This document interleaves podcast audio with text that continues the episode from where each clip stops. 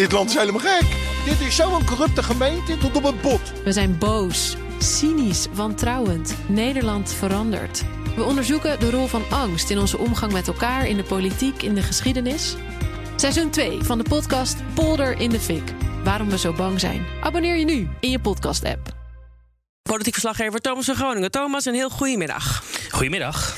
Ja, we gaan het natuurlijk hebben over corona. Kunnen we niet omheen. Uh, de formatie kunnen we ook niet omheen. Maar we beginnen met Forum voor Democratie.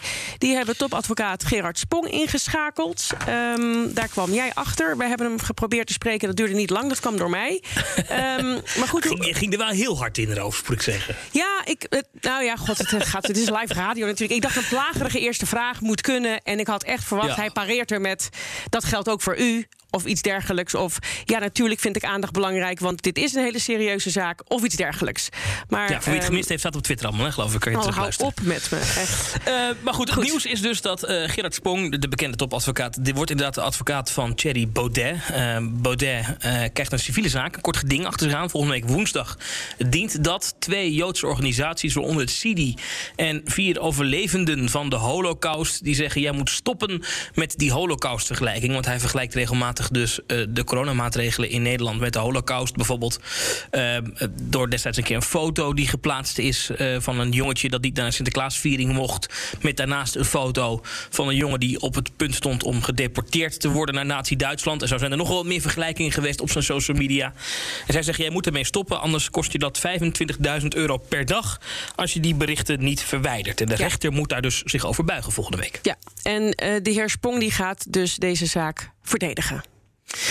Ja, en dat is in die zin ook politiek gezien opmerkelijk. Omdat Spong er echt uh, politiek gezien een heel andere mening op nahoudt dan Forum voor Democratie. Dat kan natuurlijk. Ik bedoel, zijn werk is advocaat. Dus uh, hij kan best, als hij een moordenaar verdedigt, dan hoeft hij het ook niet eens te zijn met die moordenaar, zullen we maar zeggen. Eh, dat is logisch in dat vakgebied. Alleen in deze is het opmerkelijk omdat eh, Spong in het verleden bijvoorbeeld de aanjager was van de eerste strafzaak tegen Geert Wilders. Dat ging toen niet om de minder-minder uitspraken. Dan moeten we nog iets verder terug. Dit ging nog om de film Fitna. En om uitspraken van Wilders in de Volkskrant, uh, ergens in 2007, 2008. Waarin hij zei dat bijvoorbeeld de helft van de Koran fascistisch was. Nou, dat soort teksten. Daarvan zei Sprong destijds, dit is haatzaaiend. Toen zat hij een keer bij College Tour. Uh, dat programma bestond toen nog, Nova College Tour. En daar zei hij, je moet aangifte doen. En hij heeft die studenten toen ook geholpen. Uh, en hij vond later ook dat toen Wilders vrijgesproken werd in die zaak... toen is hij naar de Hoge Raad gestapt en heeft hij gezegd... jullie moeten Wilders alsnog voor haatzaaien vervolgen. Nou, uiteindelijk heeft hij daar een bod gevangen. Later is Wilders overigens wel veroordeeld uh, voor groepsbelediging... maar dat was over die minder-minder uitspraken. Maar ja. toch, dus hij speelde daar een rol in. Ja, en nu gaat hij zelf dus een politicus verdedigen... die ook bepaalde pittige uitspraken heeft gedaan. Ja, en dat doet hij niet voor de aandacht, weten we inmiddels. Nou ja, uh, hij zal dat voor de juridisch, hij zal dat juridisch behoorlijk interessant vinden. Nee, natuurlijk is dat juridisch hartstikke dat vanaf, interessant. Ja, ja. En, en, en, en ja, de vraag is natuurlijk, het is een kort geding. Volgende week woensdag dient het. En ja, Forum zal daar wel wat aandacht mee winnen, kan ik me zo voorstellen. Wij hebben het er nu ook weer over. Zo is het ook. Precies. Um, we gaan naar um, corona. Wat vind je daarvan? Want de komende dagen moet het kabinet daar uh, knopen over doorhakken. Wat hoor jij in de wandelgangen? Ja, in eerste instantie werd uh, gezegd, uh, gisteren ook al een keer gezegd, van ja, het wordt de saaiste persconferentie, corona-persconferentie ooit.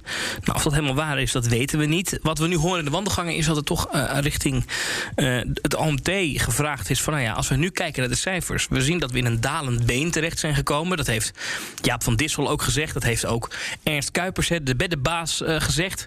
Ziet het er nou goed uit? Moeten we nou iets meer doen? Moeten we misschien iets minder doen? Kan er iets van, die, van het maatregelenpakket af? En die vraag is dus naar het OMT gegaan. En die vergaderen vrijdag. Oké. En uh, ja, in Den Haag merk je toch wel achter schermen dat uh, ja, er zijn partijen die zeggen: laten we nou niet te vroeg juichen. Want ja, we zien inderdaad dat het aantal besmettingen iets daalt. Maar we kunnen niet helemaal inschatten waar het nou door komt. Komt dat door de nieuwe testregels? Hè? Je mag tegenwoordig ook zelf testen. Of zit daar toch iets anders achter? Zijn dit echte effecten van de maatregelen? Mhm. Mm -hmm. En uh, ook is niet duidelijk wat er gebeurt in de ziekenhuizen de komende weken. Want ze zijn wat dat betreft het zicht wel een beetje kwijt. En het Mhm. OMT mm -hmm. buigt zich daar dus over de komende dagen. Ja, maar stel het OMT kiest voor meer, hè? In, in, in dat geval. Um, wat kan er dan nog bij? Ja, kijk, dan zou je denken van kan je dan uh, nog strenger lockdown-achtige maatregelen? Dat je bijvoorbeeld zegt, nou ja, voor vijf moeten ook de horeca dicht, uh, bijvoorbeeld. Of moeten we dan helemaal stoppen met sporten? Dat horen we toch eigenlijk niet hier in Den Haag. Dat ligt niet voor de hand. Ehm, wat voor de hand ligt is dat het pakket verlengd wordt. En de enige verzwaring die je daar nog aan toe zou kunnen voegen... dat zijn twee dingen. Eén, dat is de scholen. Nou, daar hebben we het gisteren al even over gehad. Uh, die eerdere kerstvakantie. Daarvan hoor je toch wel bij betrokkenen van ja, hoe dichter we bij die kerstvakantie komen, hoe minder waarschijnlijk het wordt dat dat middel ingezet zal worden voor nu. He, misschien dat ze aan het einde van de kerstvakantie nog zeggen... we plakken er twee weken aan vast. Maar naar voren halen van die kerstvakantie... daar lijkt het niet op. Is een politiek besluit. Het OMT wil het, dat weten we al. Dus dat zullen ze ongetwijfeld nog een keer adviseren komende vrijdag. Maar ja, de politiek wil dat niet. Een ander ding wat dan nog in het gereedschapskistje zit... dat is het corona-toegangsbewijs... bij niet-essentiële detailhandel en dienstverlening. Oh ja, die was er ook nog. Dat mag het kabinet nu gewoon invoeren, want dat is aangenomen, die wet. Dus dat, dat hebben ze gewoon als gereedschapje liggen, zullen maar zeggen. Ja, die knop hoeven ze alleen maar om te zetten. En dat zou dan betekenen dat je wellicht vanaf volgende week... bij sommige winkels, um, drukke winkels, uh, een QR-code moet laten zien... 3G, voordat je is naar dat? binnen kan. Dat is 3G, ja. Dat is uh, genezen, getest of gevaccineerd. Oké. Okay. Ja, dan is er ook nog uh, iets anders, namelijk um, een formatie en wellicht ergens aan de horizon. Ik kijk nu ins blauwe hinein. Thomas, een coalitieakkoord wat wellicht opgloort? Ja, en dat is toch wel interessant, hè? Want dus, voor jouw beeld, je krijgt dus vrijdag het OMT, dan heb je zondag Katshuis. Ja. En dan heb je maandag over, overleggen de ministers. Maandagavond heb je het overleg met de burgemeesters. Dinsdag, ja, dinsdagochtend heb je dan uh, dat het kabinet bij elkaar komt om uh, daadwerkelijk knopen door te hakken over corona. En dinsdagavond heb je dan de coronapersconferentie. Wat we nu horen is dat daar doorheen de coalitievorming loopt en wellicht ook dat akkoord valt. Maandag wordt heel veel genoemd hier in Den Haag. Kijk, er zijn geen zekerheden, want we hebben het er gisteren over gehad. Er zijn op sommige onderwerpen nog steeds grote vragen of ze daar een akkoord op hebben. Maar het zou zomaar kunnen dat dus maandag daartussendoor nog even oh. Mark Rutte een coalitieakkoord moet presenteren. Ja, maar hoe gaan ze dat doen, Thomas?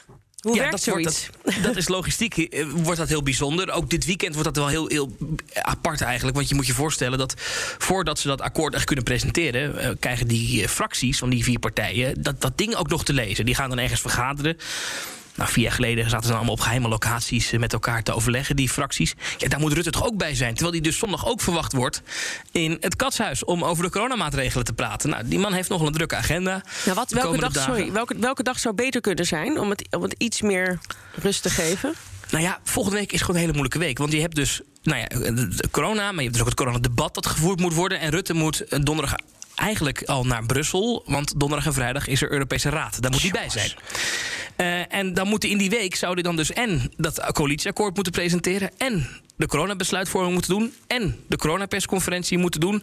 En uh, het coronadebat moeten doen. En het debat over de formatie moeten doen. Waarin hij formeel wordt aangewezen als formateur. Ja, uh, doe je dit overigens uit je hoofd, Thomas? Ja, doe ik uit mijn hoofd. Ik denk dat Thomas denkt, ja. als hij dat moet doen, dan moet ik dit ook allemaal precies. doen. Dat is bij redelijk goed en chronologisch en strak. Maar eh, laten we eerlijk zijn, dit is natuurlijk uh, hartstikke veel. Dat zou niet erg zijn, want dan moet je maar wat harder werken. Want het zijn allemaal belangrijke dingen.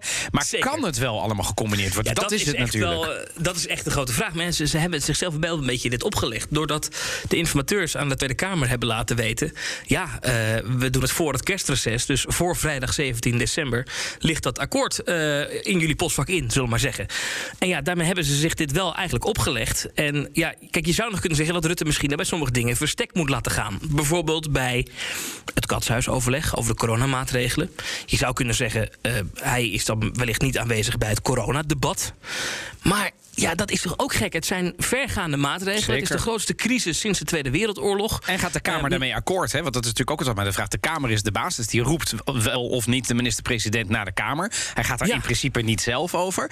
En ten tweede, de pers, de media, die namens de Nederlanders allerlei vragen heeft. Zowel op corona, maar helemaal als straks dat vermaledijde coalitieakkoord ligt. Wij hebben natuurlijk, en jij, Thomas, hebt natuurlijk straks allemaal vragen. Dus het kan natuurlijk niet zo zijn dat ze een persconferentie doen en zeggen. En, en, en, en de minister-president ziet u morgen weer.